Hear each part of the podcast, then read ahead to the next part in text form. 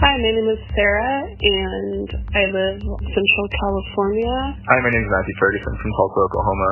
Hi, Noor. This is Gabrielle from Atlanta. Hi, my name is Minahil. I'm 17 years old from Pakistan. Hi, Noor. This is Mark in Seattle, Washington. Hey, so this message comes from Amsterdam, the Netherlands. Hi, my name is Jennifer. I live in Washington State. Hi, Noor. My name is Gabby. I live in Philadelphia.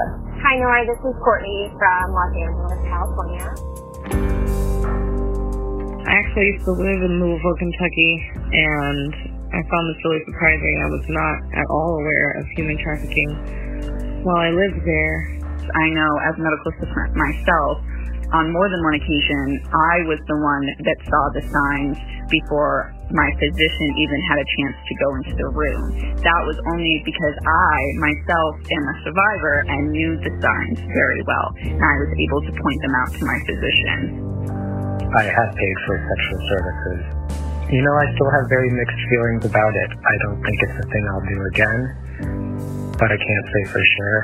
We like to see things as black and white, and that's all. We like right we like wrong. But what we always choose to ignore is those million shades of right in between. I think back to when my abusive boyfriend, who I thought loved me, introduced me to this older white dude, and he told me that he has a lot of money. And I was just so naive to the concept that he wanted me to get that money from him.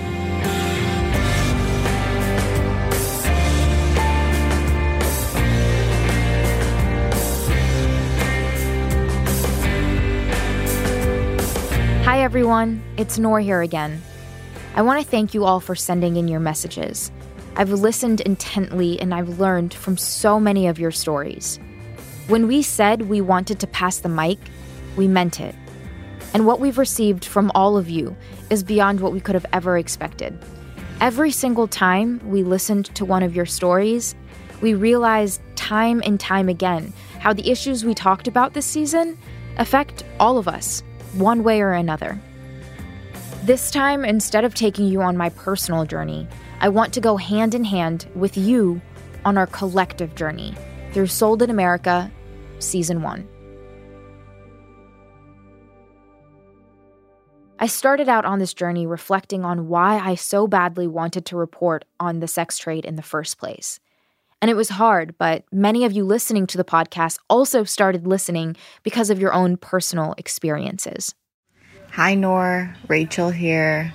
I have learned so much about the sex work industry and actually about myself. I truly did not even identify that I had been sex trafficked until listening to your podcast. It's had me think back on a lot of what I went through, and I was so naive and so sheltered. I think back to when my abusive boyfriend, who I thought loved me, introduced me to this older white dude and he told me that he has a lot of money. And I remember honestly thinking, okay, cool, good for him. Like, why would you be telling me that he has a lot of money? And I was just so naive to the concept that he wanted me to get that money from him. He put me in a lot of situations that I wasn't comfortable with and expected me to come home with money, whether I actually had sexual interactions with this person or not he was upset with me if I did not come home with money. And when I did come home with money, he would take all of it. And I never thought that I was a prostitute. I never thought that I was an escort. I truly was in such denial. Hi, Noor. Uh, my sex work name is Sophie. I'm from the northern New England area. And, you know, my relationship with sex work is very twofold. It initially started with my sex compulsion and um, discovered sex work kind of accidentally through a casual encounter section on Craigslist with a man looking to tutor a woman. Um, and he, instead of S's in his ad, he used his dollar signs and caught on to what that meant. And, you know, I've never really done a ton of drugs. I'm pretty vanilla and clean, but that was the best high of my life. Giving a blowjob and getting, at the time, was $60, and I was thrilled. I can just picture that feeling and it feels good. But as I got older, it became more about the other fold of this is as Bruce Springsteen said in Atlantic City, I have bills that no honest man can pay, and a big part of it is student loan debt. I do have a college degree in human services, and I work at a nonprofit um, helping people. And I have a very good girl persona. I just can't pay my student loan debt, and I can't pay credit card debt that I've racked up over the years. Anyways, now I'm 30, and I'm trying to get my act together, and in some ways I do, but then I look at all this debt, and I I just can't. I can't do it with my current job. I can't, even if I got a huge promotion or left my agency for a different, you know, like a state agency, like it'd be very challenging. And it just brings me back to what one of your guests said, is that they want to just, if you eliminate the demand, you know, with all that supply and demand, you can't eliminate the demand for sex. I mean, this is the oldest profession for a reason. It's sex is a necessary thing. I hope this continues to be a major discussion on a national way. Thank you, Nora. Bye. So, my experience um, isn't actually about me, it's about my mom. Um, so, we grew up in San Diego, California. I live in London now, but um, but anyway, so growing up with my mom, um, from I mean, from as long as I could remember, I knew that she was on drugs and I knew um, kind of what was going on, I guess. And it's not that I thought it was okay, it's just that it kind of became our normal. I came to terms with the fact that my mother would go to the extent of exchanging sexual acts and sexual, um, you know, behaviors, I guess, in our home uh, for drugs because she couldn't afford it anymore. Um, there was an incident where um, I came home from school. We were living in like a duplex sort of thing. And I I came in the house, you know, and I was looking for my mom. There was like soap operas on TV as usual. and um, I went to her room and the door was cracked. And she was passed out um, on the bed with her underwear around her ankles, clothes ripped, top ripped open, um, rest of the clothes on the ground. Um, and at the time, I didn't really understand what that meant. And in the moment, like, all I thought was, I think, you know, my mom's taken something, let me try and wake her up. Um, I never thought that it meant something else um, or her being violated in any way. I just thought, you know, she was just passed out, you know, as she was a lot of the time. Um, and I think the biggest takeaway from for me is I'm so amazed that you know in that time frame and over those years that we lived in those conditions that something didn't happen to me or didn't happen to my sister. And it just goes to show the lengths that people will go when it comes to addiction. I'm a retired pediatrician who practiced general pediatrics for 10 years and pediatric ICU for 30. I have seen firsthand the devastation and unintended consequences of governments and government officials destroying hundreds of thousands of lives by believing they are helping. In reality, the ones they are trying to, quote, save are few in number compared to the multitude they destroy. As you saw in one of your podcasts, one woman with a sad story can lead to laws and beliefs that are nothing but hurtful uh, and destroy the many. I saw the black community and the Hispanic community totally changed during my 40 years as a pediatrician. They went from a, a very family oriented and uh, close knit to being destroyed by uh, government programs and uh, then even worse, the war on uh, drugs.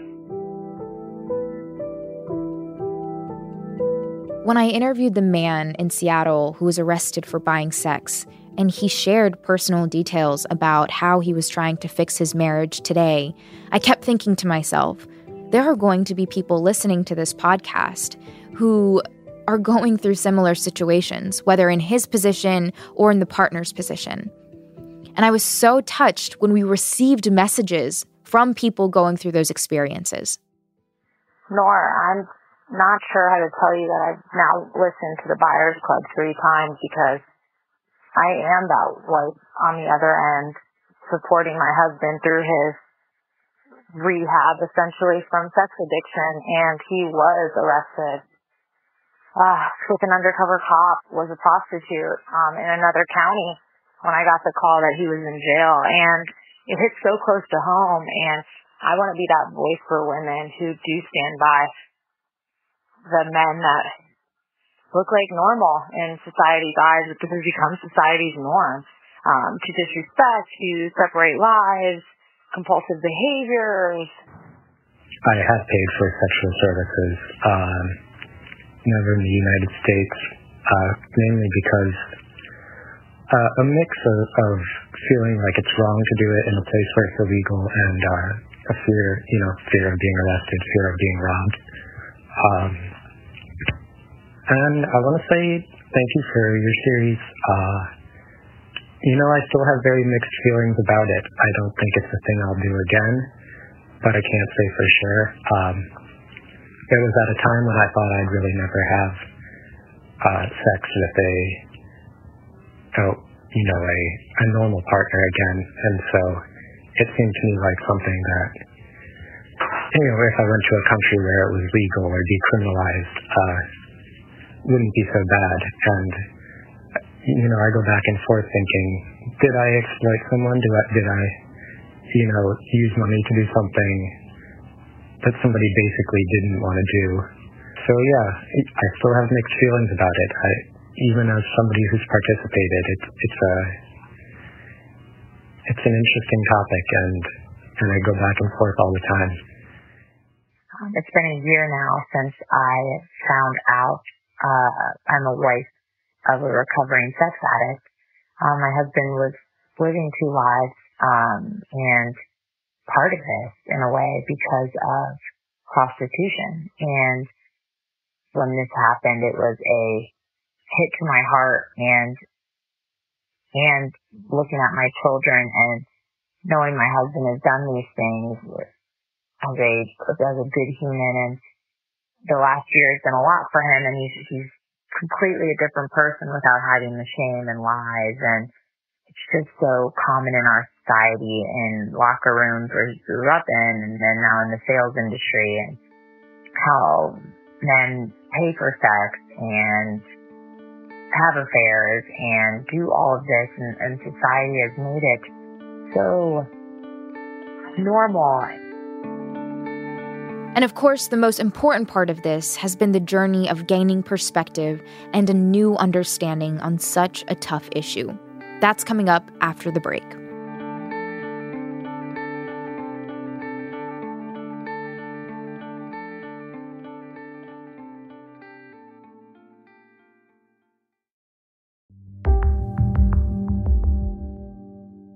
At the beginning of the season, I asked all of you to keep an open mind.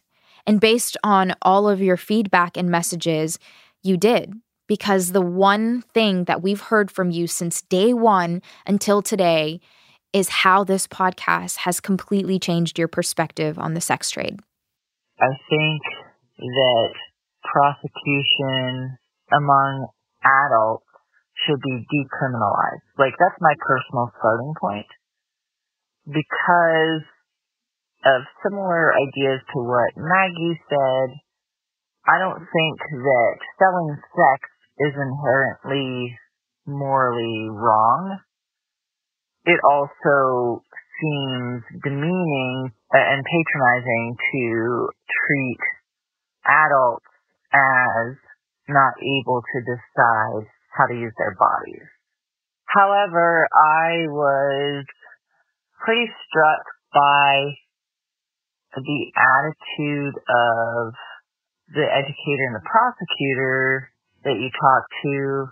I mean, I thought it was a bit extreme to say like consent is not possible when there's money changing hands. But I did not find these men to be disrespecting of women's intelligence or anything like that. Whereas when you talk to Maggie, I mean, a lot of stuff now you said resonated with me, but What did not resonate with me was her characterization of her opponent's views. I felt that she did not have a nuanced understanding of her opponents. Hi. This, my name is Simone. Simone Schwinn. Um, I'm a 43 year old white female, um, highly educated. Consider myself liberal. I was a little triggered by the last show about um, when uh, Maggie McNeill was speaking as what I perceive to be a very privileged, educated white woman speaking to whether prostitution is exploitive or not. I think that it's somewhere down the middle. I agree with the gentleman that we're working towards changing the culture behind how men's attitudes towards women. I actually believe that prostitution should be legal and highly regulated. I think that, um, but to blanket, throw, throw a blanket on the fact that, uh, prostitution is just like this empowered, female expression when we know we see these massage parlors that pop up where it's really trafficked women from Asia being forced to pay off their, you know, uh, immigration bills or their sponsors by by being prostitutes. We see children. We know that there are underground kind of brothels that aren't, you know, working like that. We did. It's just, it just, it just reeked to me of like and I can say this as I feel a liberal white privileged woman, it reeked to me of liberal white privilege, Maggie McNeill's attitude, blanket attitude about it. I understand that women, two adults doing something consensual, whether or not they're exchanging money is really their own business. But I think that she was in a very privileged position to be able to make that call uh, for everyone after hearing all the episodes so far, I feel like the most important thing I took away from it is if a sex worker is saying that they're exploited in any way, if they say they're trafficked or if they were violated during their agreement, they should be listened to and they should be supported and they should have the right of a person who is working a regular job. I think the idea of having a brothel is complicated, especially in the case that you've interviewed, the Bunny Ranch. That person definitely was exploitative. And I think the idea of having a man on a brothel of all women is wrong. Um, in some, I mean, it doesn't always have to be wrong, but the way he did it was wrong because he's sleeping with his employee and he's taking half the money. Um, that doesn't sound fair to me. Um, my name is Flannery, and I'm calling from Washington, D.C. I love all of the episodes, and especially number five. Um, I actually used to live on that block, the block right by Block Busboys and Tourists. Um, and from the South, and so I knew that sex workers were definitely a thing and existed and could be found in certain areas of my own hometown. But I was really surprised to see the intersection of walking home from work walking home from K Street, and then suddenly I'm on a block where there's many sex workers, and it's almost as if they're invisible, but everyone knew they were there. I wanted to respond to your request, getting thoughts about decriminalization in DC. Uh, I personally am supportive of that, as well as other decriminalization of activities that are otherwise underground. Uh, we just returned from a week in Amsterdam where we spent a lot of time talking to the locals about prostitution and marijuana and other activities that are legal there that aren't necessarily legal in most of the other world. And there's a lot of actually net net benefits that come as a result of bringing these sorts of activities out from the underground. Um, in Amsterdam, they actually saw a decrease in violence against women overall as a result of uh, legalizing prostitution. So when you think about if uh, somebody is wanting to engage in a sexual activity, uh, he or she doesn't need to, you know, maybe take out a violent activity on an innocent bystander. There are legal options for them to sort of fulfill that desire that they have.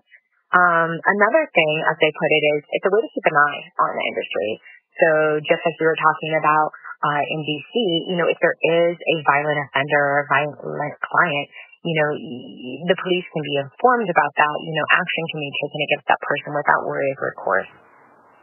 Hi, Nora. Okay, so I just listened to the Survival Sex podcast episode, and my initial reaction on Leah's story is, or even the whole decrim movement that she's trying to push for.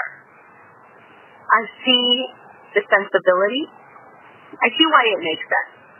Um, honestly, I personally think that if you take out the moral, anything moral related um, to the sex work profession, and think of it as just like someone going to a nine to five job. Hi, Nora. This is Amy sex workers are not pariahs and they're not, um, you know, they should not be made to feel less than in this country.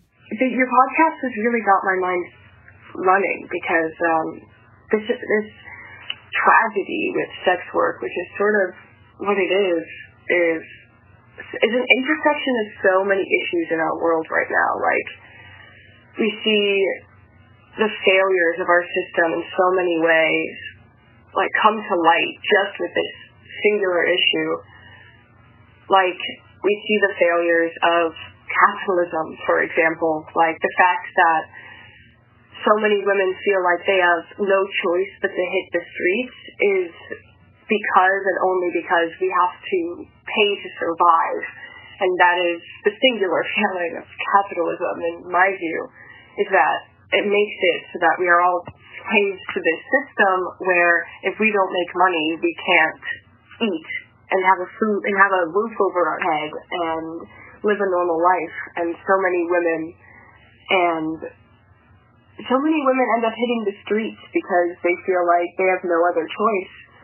Um, and then we see the failures of how our societies use sex because it's so stigmatized that it's so it's so stigmatized it's hard to talk about in the like public stratosphere. Like you can see how awkward it is when, like in the recordings of in your podcast of activists speaking in DC, for example, like it people become awkward in these situations where we're talking about sex, like it's this dirty thing.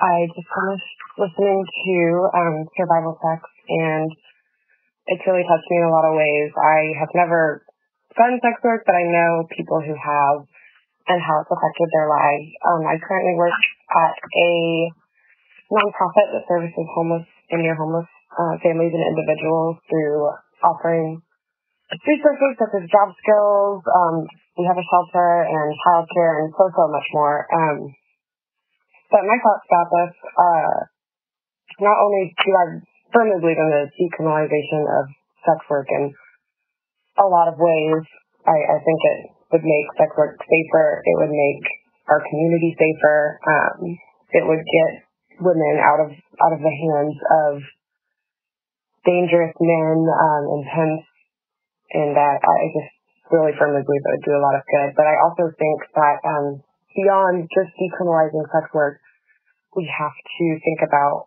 the life of these women or children or uh, who men, trans you know, any person who is trading sex to survive, most likely they are homeless or near homeless. Um, and we need to also think about how we can help them escape that. Hearing all of these stories matters. When there are so many injustices going on in the world, there is always something you can do to be a part of the change, even on a personal level. And you let us know. We've gotten thousands and thousands of messages from medical professionals to policymakers to lawyers to activists, students, and lots from survivors of sexual violence. I want to genuinely thank you for listening so carefully and so intently to every episode in season one, even when it was really hard to do. And I want to thank the people who opened up to us about how hard it was to listen sometimes, but why they felt it was so important to do so. We couldn't have possibly included all of the voicemails you sent to us, but we heard every single one and we were completely moved. These stories are impossible to tell without you all. And we will always keep that in mind for what is to come. So stay tuned, stay subscribed, and we'll keep you posted.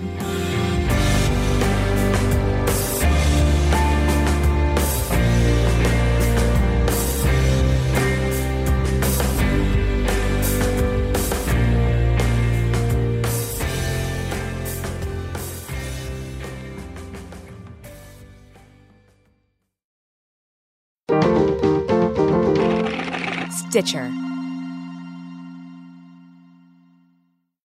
You can think of household name episodes as lifelines when you're stuck in a boring conversation. Need to change the subject? Tell them the secrets behind Victoria's Secret, or how a single lie turned KFC into a Japanese Christmas tradition. It was lie, but uh, I still regret that. Did you know Panera opened cafes where customers could pay whatever they wanted? That before it was a hippie car, the VW Beetle was created by Nazis. Hitler built a city for the Beetle? like the hippie Beetle? You can talk about how LaCroix, Crocs, Carhartt, and Canada Goose all became surprisingly cool. And wow your friends with stories of TGI Friday's wild early days as one of the first singles bars. I'd be standing at the bar on Fridays and say, Hi, darling, I own this place. That seemed to work. I'm Dan Bobkoff, and I host Household Name from Business Insider and Stitcher. We make this show so you have something to talk about. Subscribe to Household Name for surprising stories about famous brands. Find it on Apple Podcasts, Stitcher, or wherever you listen. Household Name Brands you know, stories you don't.